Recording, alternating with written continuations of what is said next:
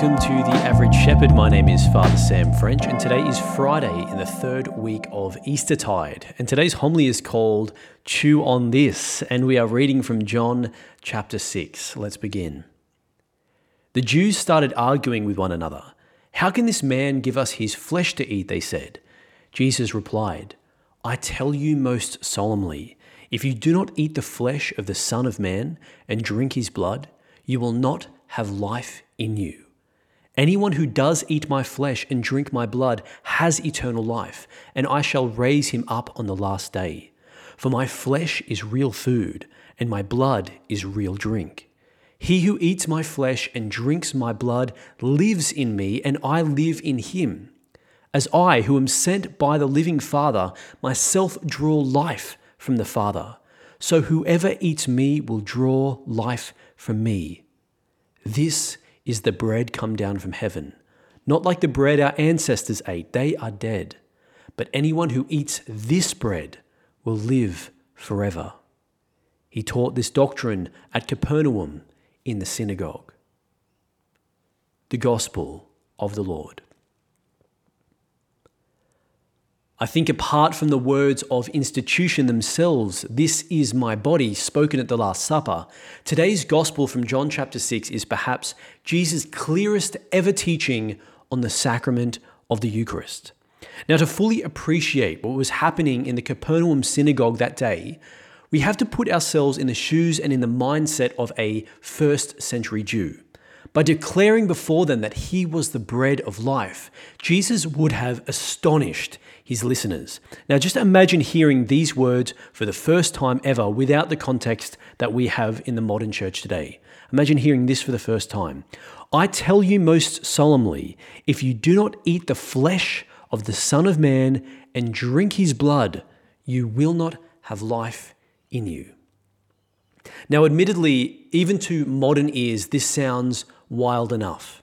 But for the Jews of the time, especially those who didn't have faith in the person of Jesus as the Messiah, this would have been tantamount to blasphemy. We know this because things started getting heated in the audience that day. The word in English uh, is used here is uh, they started arguing with one another. But in Greek, the word is machomai, which is literally the Jews started fighting one another. Well, we have to ask ourselves the question why? Well, it's because according to the law of Moses, God says in Leviticus 17, For the life of every creature is the blood of it. Therefore I have said to the sons of Israel, You shall not eat the blood of any creature. Whoever eats it shall be cut off. So you can imagine there might have been some out there in the audience waiting for Jesus to tone down the language, to eventually explain that what he was teaching them was just a strange and over the top metaphor. But that moment never comes. In fact, Jesus doubles down and his language only becomes more intense and even more literal. In verse 54, Jesus says, He who eats my flesh and drinks my blood has eternal life. And the Greek word here for eat does not translate to something nice in English like consume or take part in. The word Jesus uses is trogon, which is more like chew or to gnaw on. The point I'm trying to make here is that Jesus was not using poetic or metaphorical language. He meant what he said, and he said what he meant.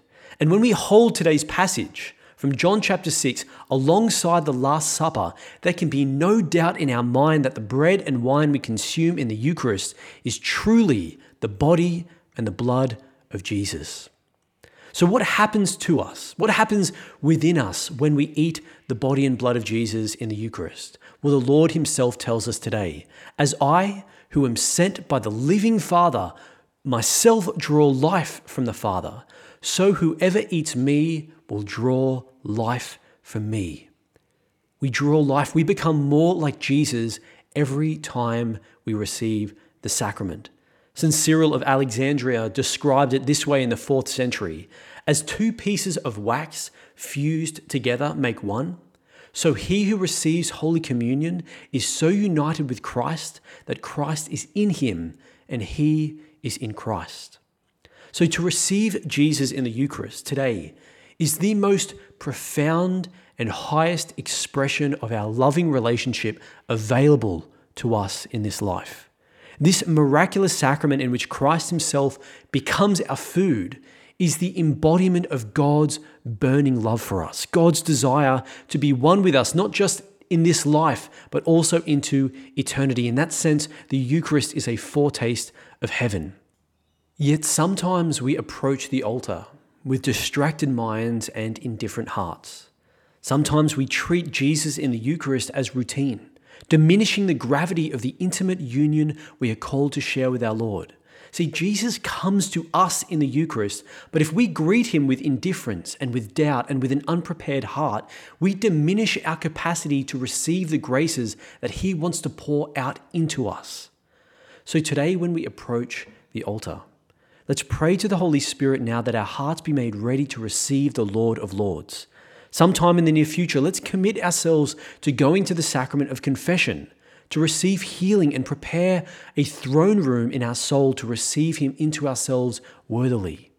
Let's spend some time in prayer and reading today or sometime this week, meditating on the profound gift that Jesus has given us in His body, blood, soul, and divinity contained within the gift of the Eucharist.